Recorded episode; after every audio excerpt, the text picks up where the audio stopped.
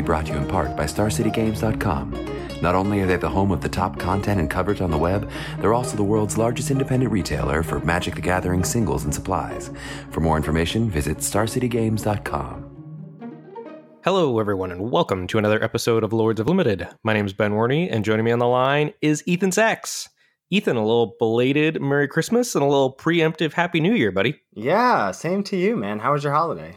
It was good. Uh, went up to my brothers and hung out with them for a while. Uh, went up to Indy, went down to Jasper, and spent some time with my nieces and nephews. And of course, did a lot of drafting and streaming. How about you? Uh, yeah, I you know I spent all of last week in New Jersey and New York seeing friends and family. Came back here. I did unfortunately have to work Christmas Eve and Christmas Day, but that actually was totally fine. I worked like just the morning and then went over to my in laws uh, both days, and that was really nice. Just got to spend some low key time with uh, with her family. So pretty good holiday. Looking forward to the new year. Yeah, we also survived the 15 hour stream barely. Ooh, barely. Yeah, that was a struggle bus, especially because my uh, my computer was not cooperating. But we finally got there for the second half. Um, 15 hours is a lot. I don't. I still every time I'm like, I don't know how people do 24 hour streams. Yeah, it seems miserable to me. yeah, yeah, I think we maybe we'll, we'll we'll cut it down to 12. We'll slowly. It'll just be like a two hour stream eventually. Yeah, somewhere down the road. Yeah, yeah. Uh, so that was super fun. Thank you all for everyone who hung out with us during the 15 hour stream. It's uh it's a blast to get to do. It's mostly just an excuse, like all of our perks. It's just an excuse for us to get to talk about or play Magic. You know what we need to do? We just need to make the achievements crazy hard for the next set. there you go. That's what we'll do. Yeah, just like stupid impossible, a bunch of mythics in combo with each other. Though I still feel like there's a couple sickos out there who will knock those off. Looking at you, Generation D20. Yep. All right, so we've got uh, a sort of saying goodbye to Guilds of Ravnica set here with uh, a 50 takes in 50 minutes episode. We did this once before for Dominaria for our 50th episode, and it was super well received and was a sort of like fun way to rattle off a bunch of thoughts about the format that we had. And so I thought that we could uh, do that again today. Ben, what do you think? Yeah, I am uh, locked and loaded. All right, sweet. So before we get into that, we got to talk about our Patreon. The first full year of having patreon.com slash Lords of Limited available to folks to give back to the show has been incredible for us to see the growth of this community. Um, and you can see the growth of that community most highlighted in the Lords of Limited Discord, that you get access to for any donation level on the Patreon. Head over to patreon.com. You can uh, see a bunch of rewards for a, a, number of different tiers, but the, the Discord is, I think, really the biggest draw to the Patreon, a really great place for a community of limited lovers like you and me. You get access to pick our brains, get access to pick some pros brains, get access to just pick the brains of a lot of people who are like minded, limited junkies like yourself. I assume that's who you are when you're coming to listen to the show here. Um, so go over to patreon.com slash lords of limited if you're interested in giving back to the show. And of course, we also want to make sure that we shout out each and every new patron the first week that they join. So this week, we want to welcome Jeff, Jonathan, Michael, Jan, Johan, GRBU Dub, James, and Peter. Thank you, thank you, thank you. We really appreciate your support. Yeah, after one full year of the Patreon running, I am just blown away by the support from the Magic Card community if you had told me that when we started, uh, first of all, we never would have started this without the encouragement from you all, and then that it truth that it would have been this wildly successful uh, is just just awesome. So thank you, thank you, thank you. Yeah, it really really means a lot to us. All right, so I think you know we've got a lot to do. We got 15 minutes of material to get through today, Ben. I am going to start a little timer here. I don't want to put any pressure on you. Uh oh. Okay, so are you ready? We are about to dive into 50 GRN takes in 50 minutes. You ready, Ben? Let's do it. All right, three, two, one Go. Take number one Healer's Hawk is the best white common. And I don't even think it's particularly close anymore. I think I agree with you. Yeah. I took Healer's Hawk over Conclave Tribunal last night on Arena. That seems insane to me, but also might be correct. I don't know. Arena's a whole other beast. We'll be talking about that sprinkled through some takes today. But yeah, I mean, you and I, I think we weren't even down on Healer's Hawk during the set review, but we were like, is this in the top three commons? Is this the second best common? But then edging it out over Luminous Bonds, I think took, uh, you know, a couple weeks maybe. But then I think we just realized that it's what really both the white decks are trying to do more than cast a removal spell. Yeah, I was debating putting it as the third best white common in the set review, and I just ended up not having the guts to pull the trigger because it seemed like too much of a hot take at the time. yeah, but now this is the hottest take. Healer's Hawk, best white common for sure. Number two, counter spells are actually good in this format. Now we did a whole episode about counterspells in limited because they are actually playable in this format. So we get what three of them at uh, common and uncommon. You got Devious Cover Up at four mana, Sinister Sabotage at three mana, and Disdainful Stroke at two mana. And I think all three of those ended up just being fantastic cards. Maybe not fantastic, but like, you know, varying levels of playable. The Surveil tacked onto Sabotage, the cheapness of Disdainful Stroke, the possible win conditions of uh, Devious Cover Up. Th- these cards just all super, super impressed me. Yeah, Disdainful Stroke was much better in this format than it was in Khans of Tarkir. Yeah, for sure. Well, because not everyone was just playing their little morphs on turn three. They're actually, people are actually casting expensive spells this time around. Which takes us to take number three, double Devious Cover Up to loop is a real win condition for some threat light decks. So, Devious Cover Up uh, lets you shuffle back in four cards, and if you target your other Devious Cover Up, you can keep looping them infinitely. And some of the control decks in this format, like specifically Izzet Control and Dimir Control, really, really wanted double devious cover up. I think that was, you know, once people found out was a little bit overstated and people started picking devious cover up a little too highly. I think one of the sweet things early on in the format was that you could get the devious cover ups late because people didn't know how good they were. Um, and as the format went on, I think it still was viable, certainly. I think it's a little bit less viable on Arena. One devious cover up, I think, will do the job, but two is definitely gives you some inevitability. And the interesting thing I think about devious cover up is that once you have the first one, seeking out the second copy becomes a lot more desirable, I think, um, which is not something you often think about counter spells because you're like, oh, I'll have one and then I can like have, you know, another instant to pass with mana up for. And, and that's, I think, another reason why the counter spells are so good is that, like, you know, at four mana, especially, you've got Chemist's Insight, you've got Artful Takedown, you've got Price of Fame, like, you've got Capture Sphere, you have other things you can do for four mana. So passing the four mana up didn't often feel as much of a, like, liability as it normally would in other formats. I agree. And especially double devious cover up and sealed, if you were lucky enough to open two copies of that, was really, really, really strong. Oh, yeah. We'll be talking about sealed in a little bit. Take number four Convoke does not define green white. So I think when the format first started out, I think that's what people thought. This is the mechanic. This is what we're trying to do. We're trying to like ramp out these fatties. And that just didn't seem to be the thing. Arboretum Elemental, Flight of Equenauts, World Soul Colossus, and unfortunately, even Siege Wurm were all just a little expensive for the format. So I think the one caveat to all this is Rosemane Centaur. This was really the convoke spell that shined, like getting a four mana four four vigilant or three mana four four vigilant by tapping one or two creatures. That felt like cheating, but the siege wurm never felt super exciting, and then all those more expensive spells, I was never never happy to put in my deck, and I was always fine to see my opponent tap out for on the other side of the battlefield. Yeah, the Selesnya God draw is Healer's Hawk into Iron Shell Beetle into Rosemane Centaur. Spoiler alert. Oh, is that one of our other takes? Oh my god. Whoops. Whoopsies. Take number five Disinformation Campaign is extremely powerful, and we sort of missed on this in the set review. You were a little higher on it than I was, and I talked you down, unfortunately. Um, I just didn't think there was going to be enough time to cast multiple disinformation campaigns in a game of limited. Um, but it's already a two for one the first time you cast it. And if you get a cast it a second time, it's pretty backbreaking. Total bomb and sealed. But even, you know, unless you're against the most aggressive of Boros decks, and even then, you're probably going to be able to cast it once. It's just ended up being a backbreaking card no fun to play against, uh, and won a lot of games. Yeah. So, do you think cards like this? I mean, this is just an inherent two for one. Do you think cards like this are things we should look out in the future for, even if they look slow enough or too slow that we want to think about as being perhaps stronger than than they may look at face value. Yeah, I certainly think that's a takeaway. I, I rated this card lowly because of how clunky it looked to me. I didn't think there was going to be time, and boy, is there time. Speaking about cl- looking clunky, but there being time, hot take number six: experimental frenzy is a bomb. Now, I, I was really high on this from the start, and I felt like I, t- I took it a lot. It got past me a lot. I felt like it was splashable, so I would be playing it a lot on stream, and I would have to explain to folks who were watching over over and over again about like why this card was so powerful. Now, a, a bomb is maybe not uh, in the true sense of a bomb. It doesn't like win the game on the spot if it's not answered,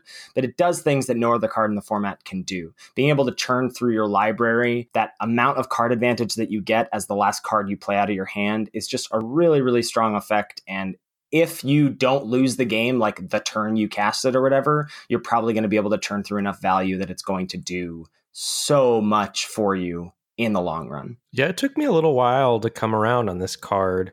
I, you know, I was thinking Chemist's Insight was about as good or whatever. You know, I thought it wasn't. I thought it was good, but not insane. And you were like, "No, it's great. You got to take it. It's a bomb." And the first time I played with it, I was like, oh, okay, Right. I get it. I mean, if you go like and then I was on board. if you go if you can go like spell land spell, I think you get it. You're just like, oh, this is this is just drawing me so many cards. Take number seven Murmuring Mystic is the best uncommon. There's a lot of good uncommons. There's Price of Fame, there's Lava Coil, there's Conclave Tribunal, but Murmuring Mystic can run away with the game like no other card. It's difficult to kill. The five toughness is a huge mark in this format. It blocks things like Rosemane Centaur if you need it to in a pinch. It's just the whole package. It's defense, it's a win condition. It's it's I think the best uncommon in the set, hands down. Yeah, for sure. I think that leads us to blue is the best color in the format. Hot take number eight. Um, I think we kind of got the order of the guilds right from the start. I mean, maybe there was like Dimir and Boros flipped, but you know, Izzet and Dimir, I think, are the strongest decks in the format if you can get the best versions of those decks.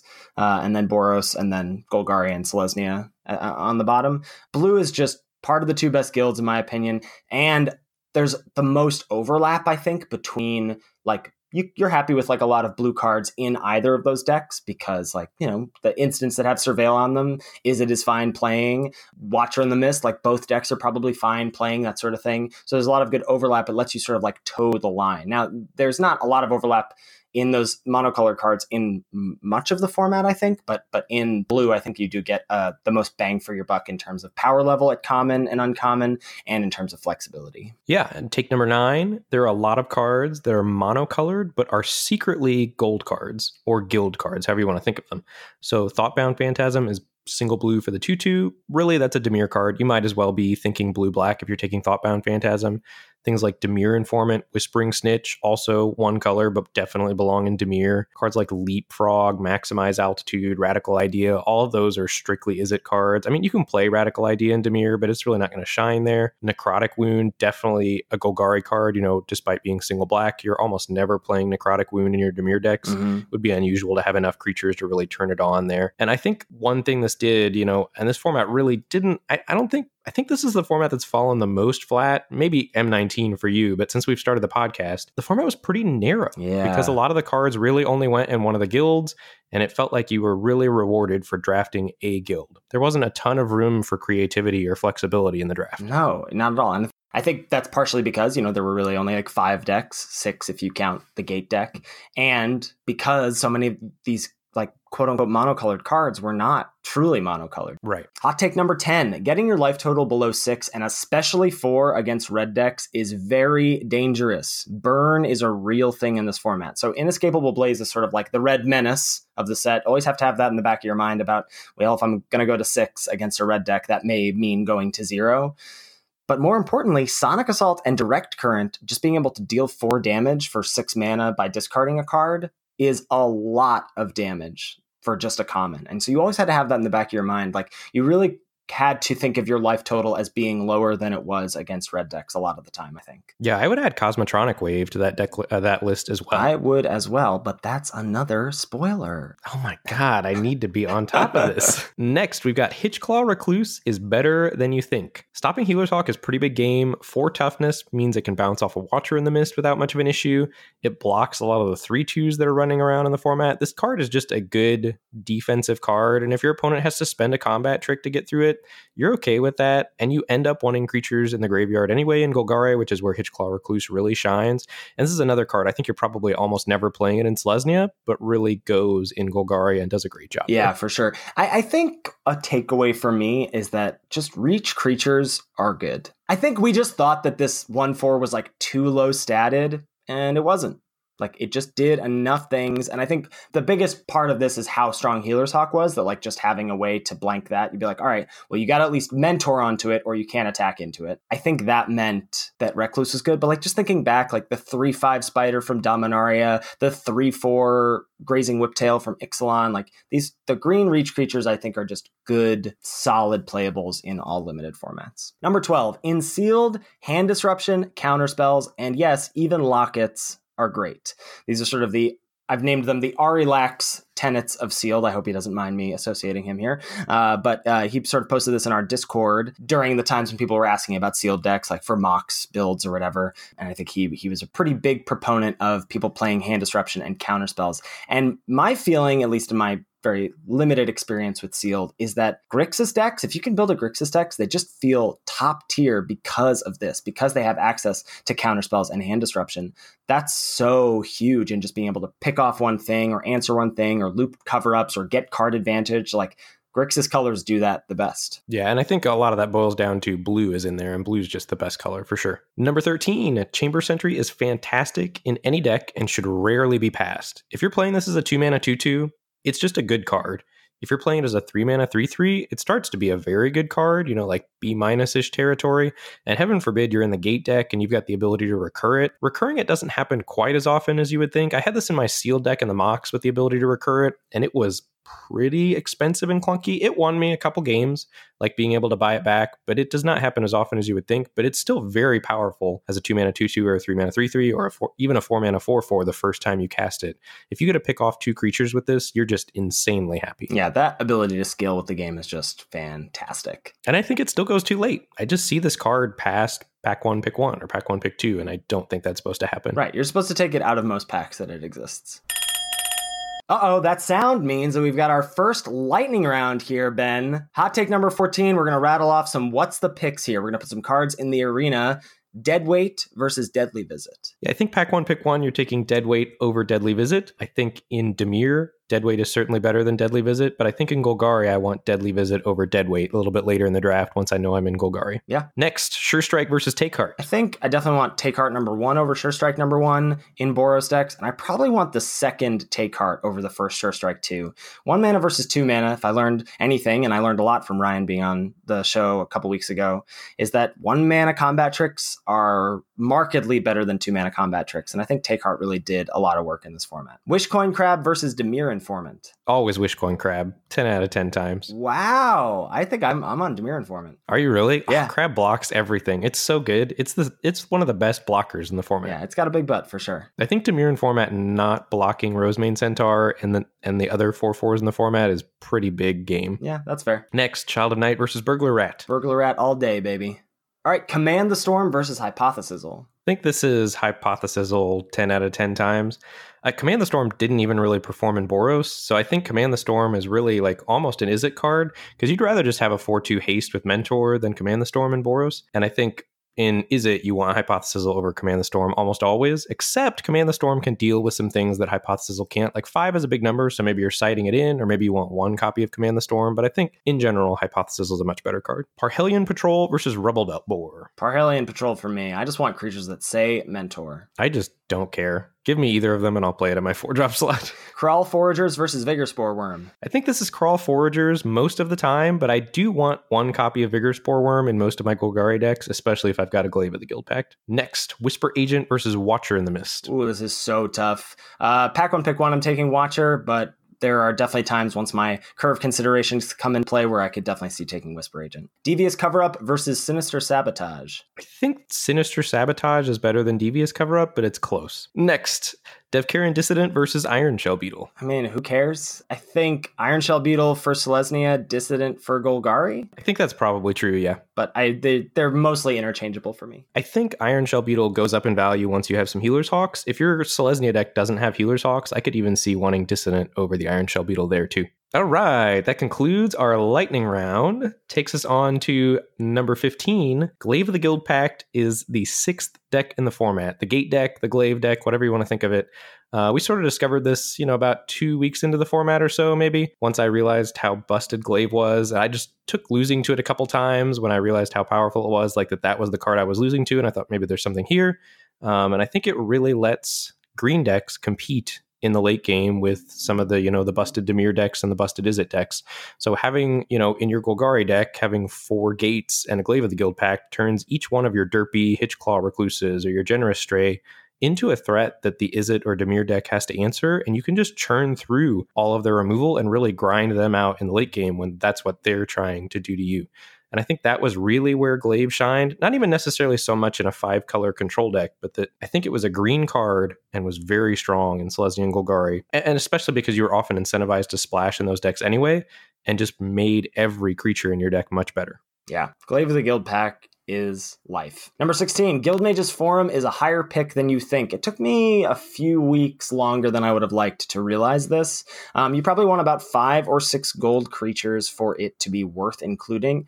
It's a strong card. I mean, just having a land that lets you add counters. Like a land that is a spell is very powerful. And we, we talk about taking lands highly all the time in limited um, because they increase the number of cards that you've drafted that you get to include in your deck, which makes your deck better. And this being like a shimmering grotto that had upside was actually pretty good, especially if you were in a three or four color deck. Um, but doing it with the sort of hybrid mana cards like Vernadi Shieldmate, Fresh Faced Recruit was really strong. And getting a 3 3 Sky Knight Legionnaire was big game. Yeah, that all sounds sweet. I've never played Guildmage's Forum. I never I never saw it much, and I didn't have the opportunity to pick it. Even even now, I don't think I've seen it that much. But I remember you talking about that, and I always had an eye out for it. And I can especially see turning the early two drops into more relevant late game cards later in the game being really powerful. Number 17, five toughness is a pretty big magic number in this format. I remember early on, like the first week or so, not really feeling like I knew what the magic number was, which is pretty unusual for the beginning of the format. That's something I like to try to figure out pretty early on. But I think it ended up being five, largely because a lot of the common removal spells only dealt with four toughness things. So Artful Takedown, Hypothesizzle, Lava Coil, all only did four damage or minus four toughness. So I think that led to a couple things. Wishcoin Crab was a lot better. Douser of Lights was a lot better at common because they really couldn't be dealt with easily and they blocked super, super well.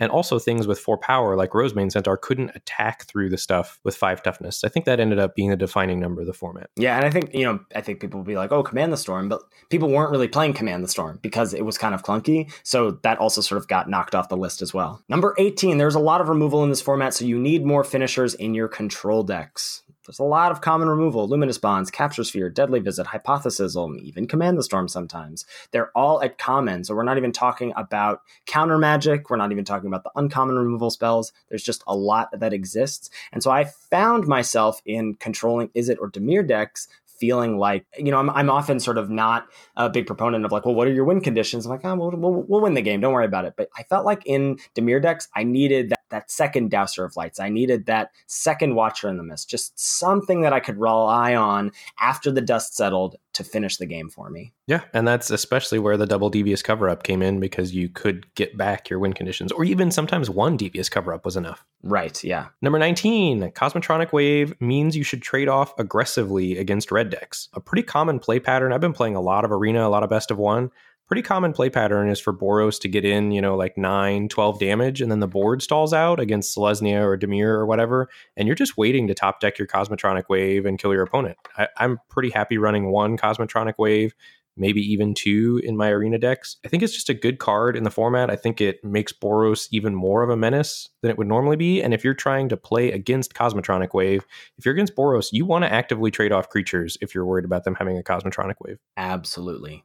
Number 20, Muse Drake is not worth a card. Now, I obviously don't mean this all the time, but in the in a general sense, one because your four drop slot I think gets fairly clogged in Dimir, which is where you would want to play this card. I don't think is particularly interested in this card at all. But you've just got too many things that are better to do at four mana. Like you'd play Wishcoin Crab over this all day, every day. And I think this also sort of speaks to a larger point, which is that three twos are good in this format um, so the spinal centipedes, the whisper agents of the world, which makes one threes worse because they don't block as many things. And so if one threes become worse, like Muse Drake, then two ones also become better. Um, and two ones become better because they can then trade with the three twos. It's sort of this like weird cycle. But I think that was what we found early on in the format, and I think that remained true. Were you on Muse Drake over Wishcoin Crab at the beginning of the format? Probably, yeah. I definitely was. I remember starting Muse Drake in my Dimir decks and maybe even my Izzet decks. I don't know, but definitely blue decks and I just kept citing it out for Wishcoin Crab.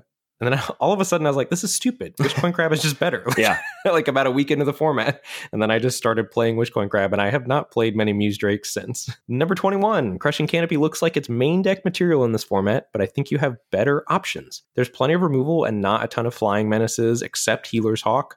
Um, and it really goes, it shores up Golgari, but you would just rather have Hitchclaw Recluse as a creature because you really want creatures in your Golgari deck because of Undergrowth. So I, there's just not really a place for Crushing Canopy in the format. It can do some work out of the sideboard, you know, if you see your opponent has a bunch of Watchers in the Mist or whatever. But I think by and large, you're starting Crushing Canopy in the sideboard. I think if there were more playable auras, this would have been main deck material. But all the like the aura buffs like Maniacal Rage or Candlelight Vigil were just kind of underpowered and underwhelming. So I think that's that's sort of what maybe tipped this into sideboard material. I will say Crushing Canopy is pretty strong and sealed, and I think probably should be main decked there. One of the big reasons my Mox pool was successful was that I had four Crushing Canopy in the sideboard, and I sided all four of them in a couple different times during the tournament. Yeah, I, I, was watching those games. That was insane. I was like, this can't be right, but you used all four of them one game, I think. Yeah, it was just bonkers. Number 22, Surveil is just as powerful as we all thought it would be, maybe even more.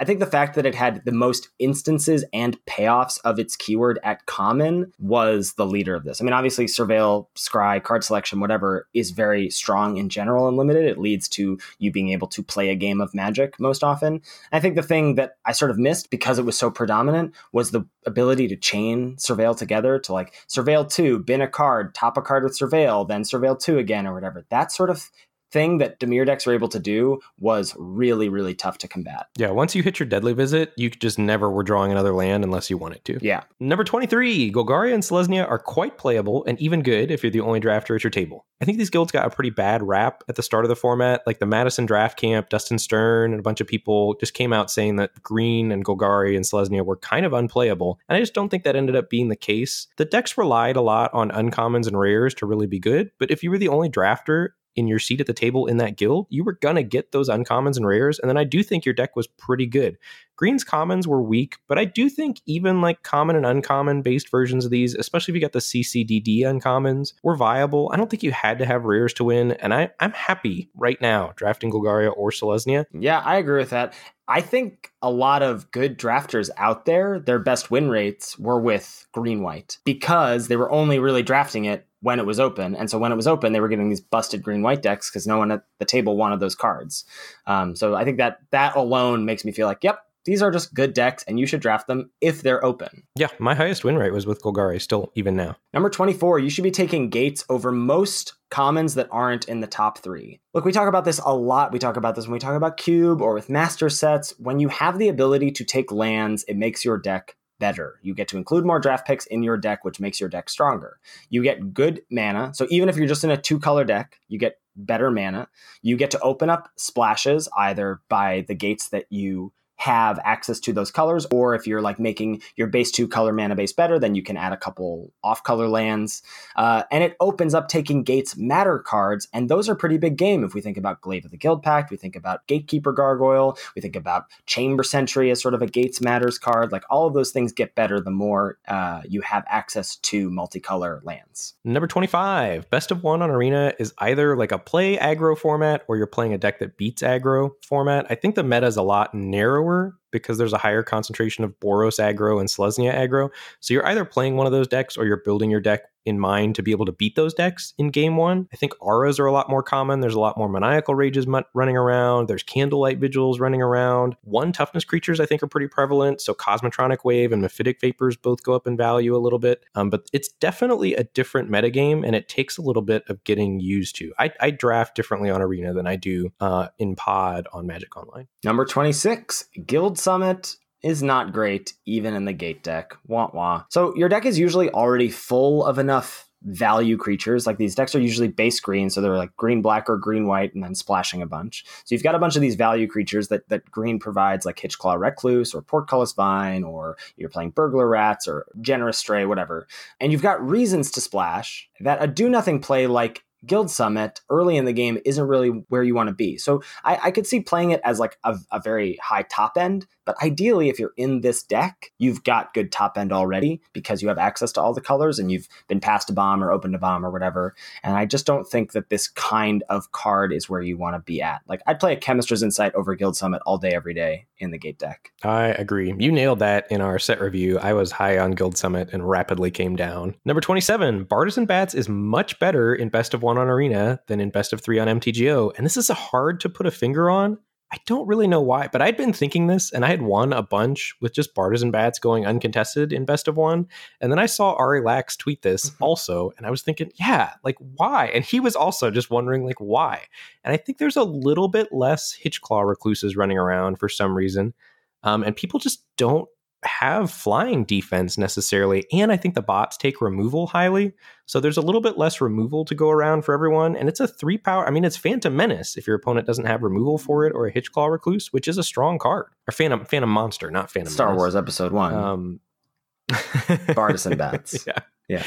But it really is, and I'm pretty happy including this in my Golgari, maybe even a Dimir deck on Arena. Yeah, that makes sense to me. Number 28, Gird for Battle is good in aggro decks and should be picked accordingly.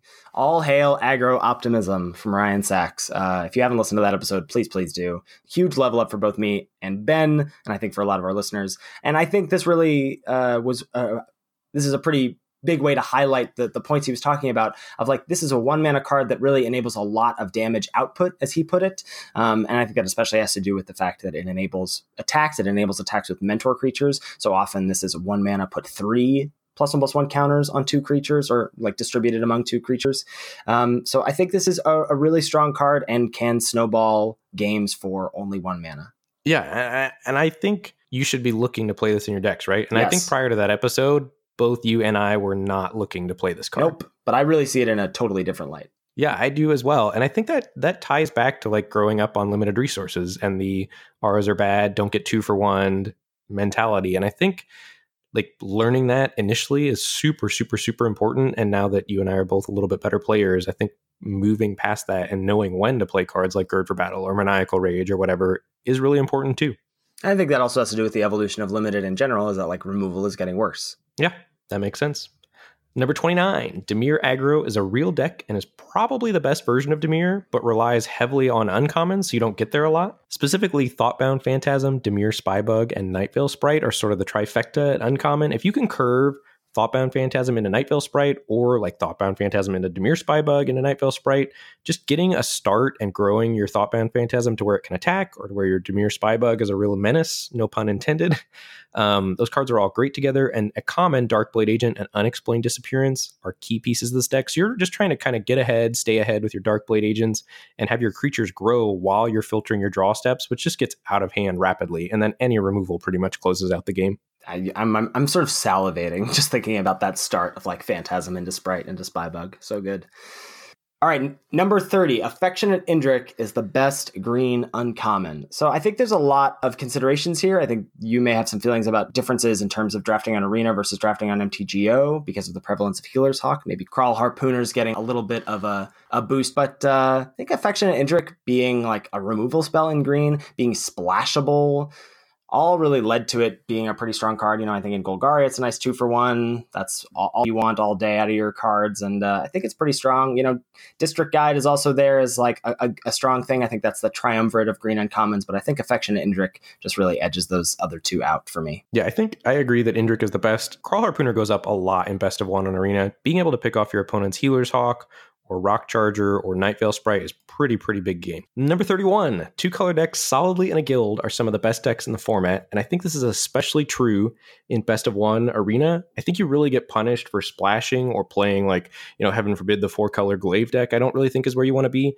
In best of three, you can afford to lose a game to your mana and still come out on top. But every game loss really counts against you in best of one. So I'm trying very hard to play like two color pair, no splash if I can get away with it. Um, there really aren't off-color decks in the format. You know, you there was talk of a blue-white mentor deck, like a Flyers mentor deck, and black-red. They never really came together, and I think they weren't great. There were just too many good commons and uncommons that were gold in the guilds that highly incentivized you to play that guild. Agreed. Number 32, the good one drops are great. Healer's Hawk and Goblin Banneret, and the bad one drops are nigh unplayable. Haazda Marshal, Hunted Witness, and Torch Courier should rarely be put in your deck, I think. If you've got like a number, if you got like two or three of the two drop mentor creatures, then maybe you can start to like feel like you need some filler one drops. But the delta between the two good ones and the three bad ones is huge. Yes, I am pretty unhappy if I end up with Haazda Marshal, Hunted Witness, or Torch Courier in my deck. Number 33, 10th District Guard is not a second pick. Uh-oh. This is a nod to the Pro Tour. Uh, this got taken second at the Pro Tour by Jeremy Dezani, right? Yep. And I think, you know, just everyone was talking about the pick. It is a fine two drop. You'll play it in your Boros decks. It can enable some attacks, but nowhere near second pick. No, not at all. Number 34, Selective Snare is a powerful sideboard card against white decks in the format, and I think that should not be overlooked. I think I was doing this a lot for the first like month of the format. But there is, if you do look at creature types, there's a lot of humans in Boros, which is pretty big game to be able to like bounce three of them in one sw- fell swoop. And bouncing a couple of convoked siege wurms or like a siege wurm and a vigorspore wurm feels really good. You can get a lot of tempo advantage out of selective snare against certain decks in the format. Yeah, I, that also is something I've played out of the sideboard and been pretty happy with. Number 35, the four drops in Boros are all fairly interchangeable. I think you generally want things with Mentor over things without, like maybe you prefer Parhelion Patrol and Hammer Dropper slightly, but Rubblebelt Boar, Inspiring Unicorn, all fine cards. I think, you know, none of these really took the lead and you were fine playing whatever. You could hand me one, put it in my Boros deck, and I wouldn't really care. Inspiring Unicorn feels the worst among these and I, I can't really pin down why like i've lost to it but i'm generally when it feels bad it feels really bad like a four mana 2-2 just doesn't do anything Yeah, I absolutely agree. I think it's a little bit more of a Selesnya card than it is a Boros card, Mm. but I, you know I've lost to it out of my Boros opponents as well.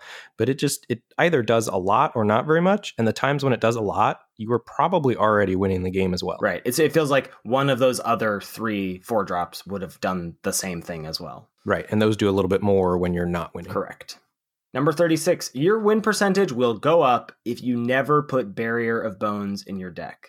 Uh, but it has surveil. No not good enough. Uh, but you can sacrifice it to portcullis vine. Nope not worth it. But you could sacrifice it to plaguecrafter. Still not worth it. Stop putting bad cards in your deck to make your good cards better. Just play good cards. Every time i see my opponent play barrier of bones i'm like great they mulliganed. Perfect. Yep, I I have a confession. I played Barrier of Bones for the first time on Arena last night, and it felt terrible. i've played the card before but i'm never happy about it Yeah, yeah. I think people are looking for a reason to play it, and I think you should just not put it in your deck. Number 37, Barging Sergeant is the best five drop in Boros at common.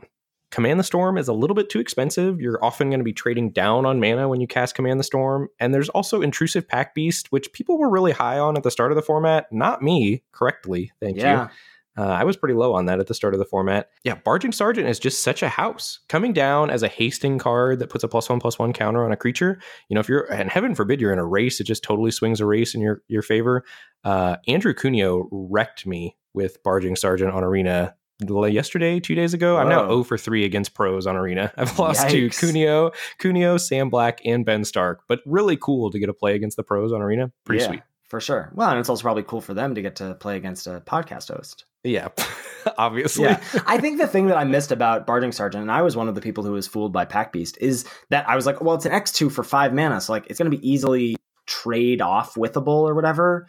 But that just didn't end up mattering because A, the element of surprise, and B, the fact that you still got to enable an attack usually with another creature felt like it was like two haste creatures. I don't know. It just really did a lot of work. It was a huge overperformer. Number 38, Selesnya should be built as a low to the ground aggro deck or rares dot deck, and there isn't much room in between. I feel like most of the time I felt like it was a like five or six rare deck that just looked busted because you were the only Selesnya drafter at the table. But the times when you wanted to be in that deck and piecing together with commons, like you get to go Healer's Hawk into Ironshell Beetle, attacking with a 2 2 lifelinker, then convoke out a Rosemane Centaur on three, and now you just got this ridiculous board of a the Hawk and the 4 4, and I think that's the like busted start Selesnya was trying to do. That sound means we've hit lightning round number two. Hashtag too cute or hashtag too strong. First up, we got Vedalken Mesmerist plus invert. Uh, you know, I'm gonna say too cute. I I always felt like people wanted Invert Invent plus Mesmerist to work, and I wasn't a huge fan of either of these cards. Next up, Connive plus Dazzling Lights. Shrink their creature and then steal it. What do you think? Too strong, baby. I've had that combo before, and if you're taking like a five, six mana card with that, I think you're happy to spend two cards, and oftentimes you care about the surveil from the dazzling lights. It feels like a pretty big blowout. Agreed. Next, Swathcutter Giant plus status. Did you ever get to live that dream? I never got to live this dream. How do you live this dream without making your deck bad? I think this is too cute. Uh, yeah, I've also never lived this dream, but it does seem like too strong if you can manage to do it. Sure, but just yeah, I mean, yes, I guess the thing that you get to do with it is way too strong. Like plague wind your opponent's board, but can you ever build a deck where both of these cards are included and the deck isn't terrible? Tough. I think you could in a four color gate All deck. right, too strong. I'm convinced. Ochran Assassin plus Vigorspore Wurm, sort of a similar idea here. I think this is too cute. I, I don't know. You're. Uh, I mean, if you get to do it, it's too strong. But I think the times that you get to do it, your opponent can probably see it coming. Like if you've got an Ochran Assassin out on the battlefield, that's always in the back of your mind. Like, what are they going to do to this to try to blow me out? And you can make attacks to mitigate it. I, I think ultimately this is too cute. I, I think they're both low powered cards. Next, Kraul Harpooner and Gravitic Punch. Again, a green card and a red card. I think this just has to be too cute. There's no way that this is too much setup cost plus playing like two cards that aren't in a, a guild that exists in this format. Lastly, Dawn of Hope plus Divine Visitation. I think this is too strong. Too strong. Divine Visitation. Divine Visitation. If you've got plenty of ways to make tokens, is a very real card, and Dawn of Hope is just a great card in and of itself. I think this this is definitely too strong. Agreed. Number 40, Centaur Peacemaker is a five color gate deck card, not a Selesnya card. There's a lot of cards in this format like that. I feel like there's a lot of cards that are deceptive, especially greens, common uh, guild cards like Sumala Woodshaper. Never felt like a card I wanted in Selesnya, but was a card I was happy playing in my green white based gate decks or even my green black based gate decks. Um, Capture Sphere felt like a card that like wasn't really at home in either blue guild or like you'd play it, but it was sort of an underwhelming include, but was pretty good in a gate deck because it was splashable. Um, I just think there's a lot of cards out there that fit in the gate deck much more than they fit in their their respective guilds. Yeah, I agree. Number 41, Jumpstart cards overperformed from our initial evaluation. I just thought I would never put cards like Maximize Altitude in my deck at the start of the format, and especially Sonic Assault, I think was the biggest miss. Like, that just looked like, eh, is this card like gonna be worth a card? And boy, was it worth a card, especially in the Izzet aggro decks. I think ultimately it ended up being a little overrated, but it does serious work and the ability to chain jumpstart cards together was something we missed i think. Like being able to cast sonic assault pitch your other sonic assault to your first sonic assault or you know chemist's insight pitch a sonic assault to jumpstart it. It just gave you so much selection and really prevented you from flooding yeah. out. Beacon bolt pitch another spell to add to your spell count for the beacon bolt. Like i just think there's a, there's a, Ooh, a lot going on with jumpstart that we kind of missed 42. Vigorspore Wurm plus Menace equals unblockable. This was a pretty cool interaction. It's always sad to see opponents on like Magic Online shatter pause and like a couple times. Yeah. Like try and block, type like ellipsis in chat, go to block again. Like uh, you can get Menace on Vigorspore Wurm from Glaive of the Guild Pact or the second activation of Swarm Guildmage. But this is definitely a really sweet interaction to look out for. And I have won many games by like that I have no business winning by just equipping Glaive to Vigorspore Wurm and like attacking my opponent for nine out of nowhere. Yep. Number 43, cards that go way too late in best of one on Arena due to the bots. Kraul Foragers, Centaur Peacemaker, Rosemane Centaur, Douser of Lights, Rhizome Lurcher, and pretty much any of the green low drop creatures. I think you can almost always audible into green or maybe even force Selesnya if you want to in best of one on arena.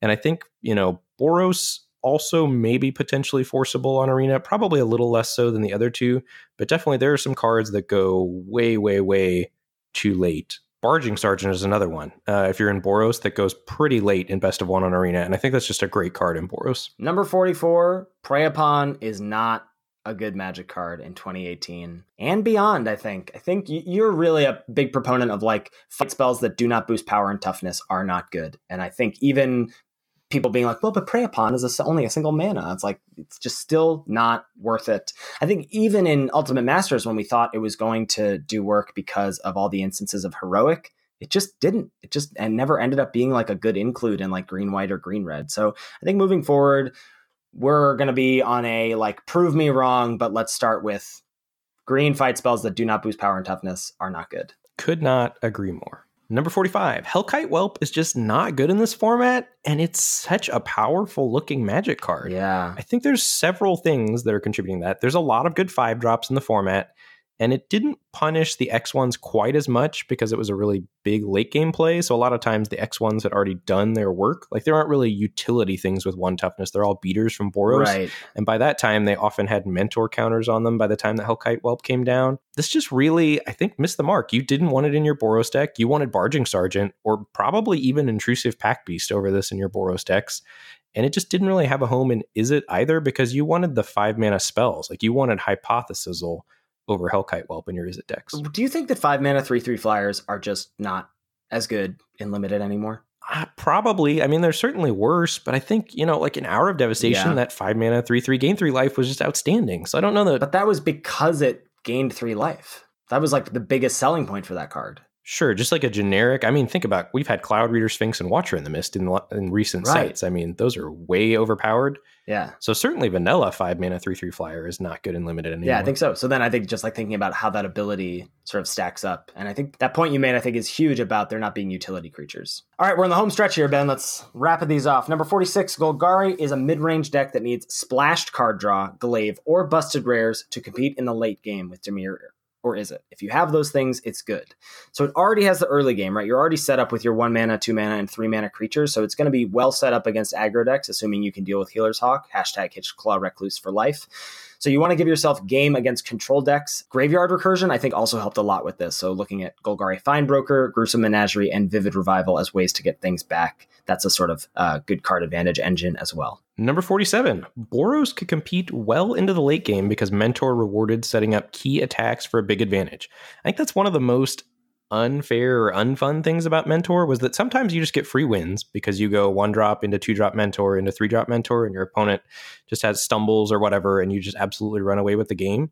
But you can go into turn 10, turn 11, turn 12 against Dimir and Selesnya decks. There's a couple reasons for that. One, the board can stall out and you can win with Cosmotronic Wave. But Mentor also just lets you decide, you know, if your opponent ever tries to turn the corner and they do it just a little bit too soon, you punish them so hard if you get good attacks with two or three mentor creatures. And, you know, sometimes even just drawing a single combat trick, like pre combating a sure strike on one of your mentor creatures, enabled attacks for like three creatures that weren't there. So it's so hard for decks to turn the corner against mentor. And then Cosmotronic Wave being in the format too, incentivizes your opponent to not just let the board turn into a giant stall. So it's really tough. And Boros has a lot of game, you know, into turn 10 plus. Number 48, Garrison Sergeant is a nice failsafe for some Boros slash Izzet drafts gone wrong. So I did draft Big Boros once and trophied. I don't think the deck comes up all that often, but Garrison Sergeant paired up with Glaive of the Guild Pact. We just love that card so much. Or Maximize Altitude. Or even Street Riot, like we saw at the Pro Tour, though I'm not sure how, how good that is. That can steal some wins. So I think Garrison Sergeant is a pretty big key to those like red, white, red, blue decks gone awry and can steal some wins for you. Yeah. Number 49, Piston Fist Cyclops and Sonic Assault were both overrated and overdrafted almost three weeks into the format. You know, you just couldn't get Izzet on MTGO, and I think it's still really hard to get Izzet on Arena. Every once in a while, I bump into like a very nuts Izzet deck, but by and large, you don't play against Izzet much in Best of One on Arena. And I think these cards were initially underrated, and then people lost to them a bunch, and then started picking them way too high. Like people were third picking, fourth picking Sonic Assault. And that's not when the card's good. The card's good when you get it seventh, eighth on the wheel. And Piston Fist Cyclops really needed like a critical mass of Sonic Assaults and other good Izzet cards to be good. And you know, if you third pick or fourth pick a Piston Fist Cyclops and then you get cut out of Izzet, you just all of a sudden have no picks that are worthwhile in any other deck. So it was just a pretty dangerous thing to try to draft. And Piston Fist Cyclops, especially, was so very much an Izzet card. You know, it's a hybrid mana card, but you can't play that in Boros. You can't play that in Dimir. Like, you need to be in Izzet for that card to be good. hmm And lastly, number 50, reading signals is especially important in formats where there aren't 10 viable color pairs to draft. I think this was my biggest takeaway from this format. Um, I think that was sort of the the biggest level up and the most fun and then i think it's why sort of the format got a little stale but realizing what the pick orders were how to read signals how to move off of your first few picks when you were getting smacked in the face with a selesnya deck or a boros deck or whatever and also noticing the cards on the wheel i think were all really really important to figuring out what was open. You know when you're getting those late green cards that probably means that people at your table are undervaluing green again when you're getting the late barging sergeants or hammer droppers. Well maybe boros is where you're supposed to be that sort of thing. Like i, I don't think i've ever paid attention to picks nine plus in pack one so much than i have in guilds of ravnica Yeah, I absolutely agree. I think the wheel was so critical in this format, and it was cool to figure that out and to figure out sort of what the signals were, even though they were really weak signals on the wheel. Or even looking at like, you know, one of the things we did was take a look at the density of cards. Like maybe you saw right four green cards, and then you were supposed to try to move into Golgari or Selesnya. That was a cool piece of this puzzle. But again, the format did get stale like pretty quickly. I was kind of done after like 40, 50 drafts on Magic Online. Yeah. I've, the, the re- arena has rekindled the fire, I'm shocked. climbing towards Mythic. Honestly, I'm I'm so shocked. Is it fun for you? I was watching your stream last night. You you're having fun doing the the best of ones. yeah, I mean, it's not like the best Magic I've ever played in my life, but it's fine. I mean, I like playing on Arena. I like streaming Arena. I would enjoy playing Cube more, but there's no. It feels like there's a goal with Mythic rank out there, and I'm a very goal oriented person, Uh-huh. and there's no goal with Cube drafts. Like I've done it all.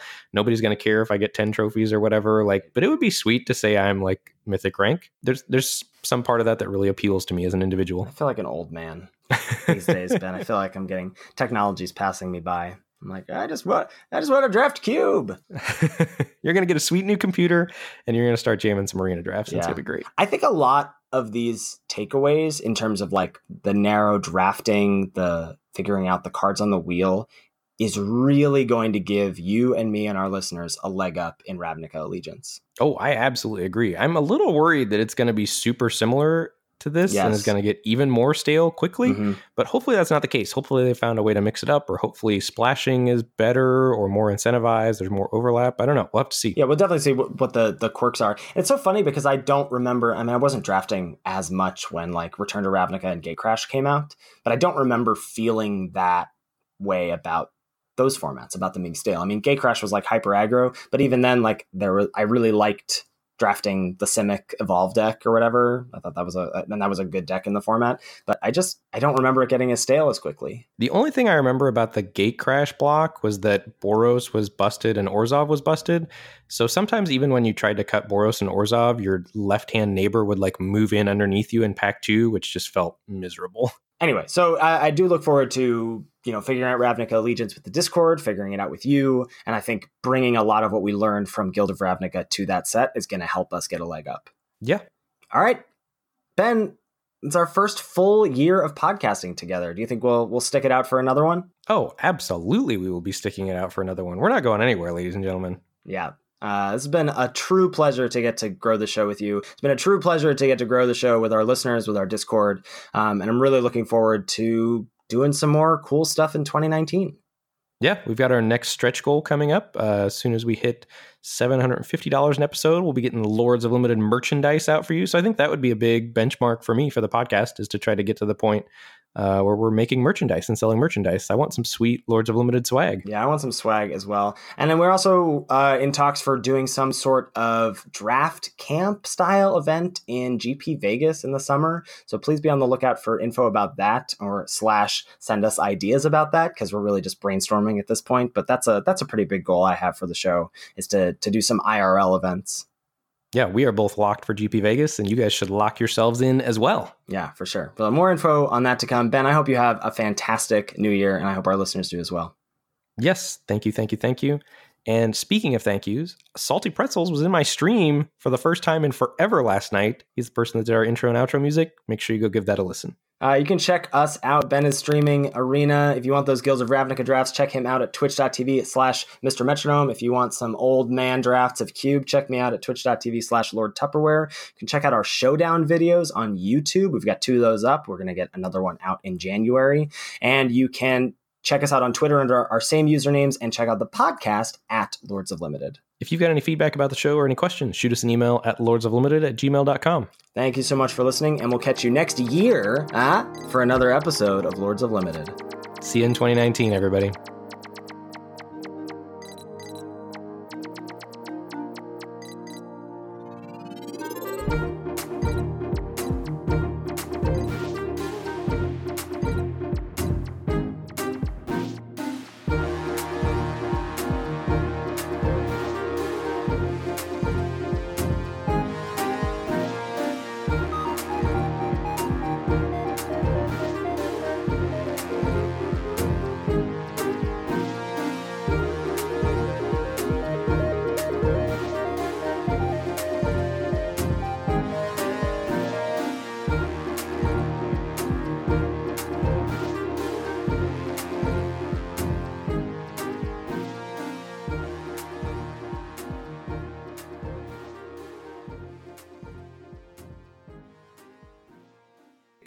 Reason, I really like grinding the ranked best of one queues, like trying to get to mythic or whatever. Plat two currently.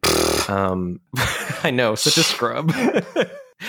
what? What was that noise? For? I thought that was like a sick brag. I'm just Uh, letting just uh, plat two, just casually plat two over here. No big deal. just slipping that in there. Just like uh, just like 1850 ELO, no big deal. But anyway, um,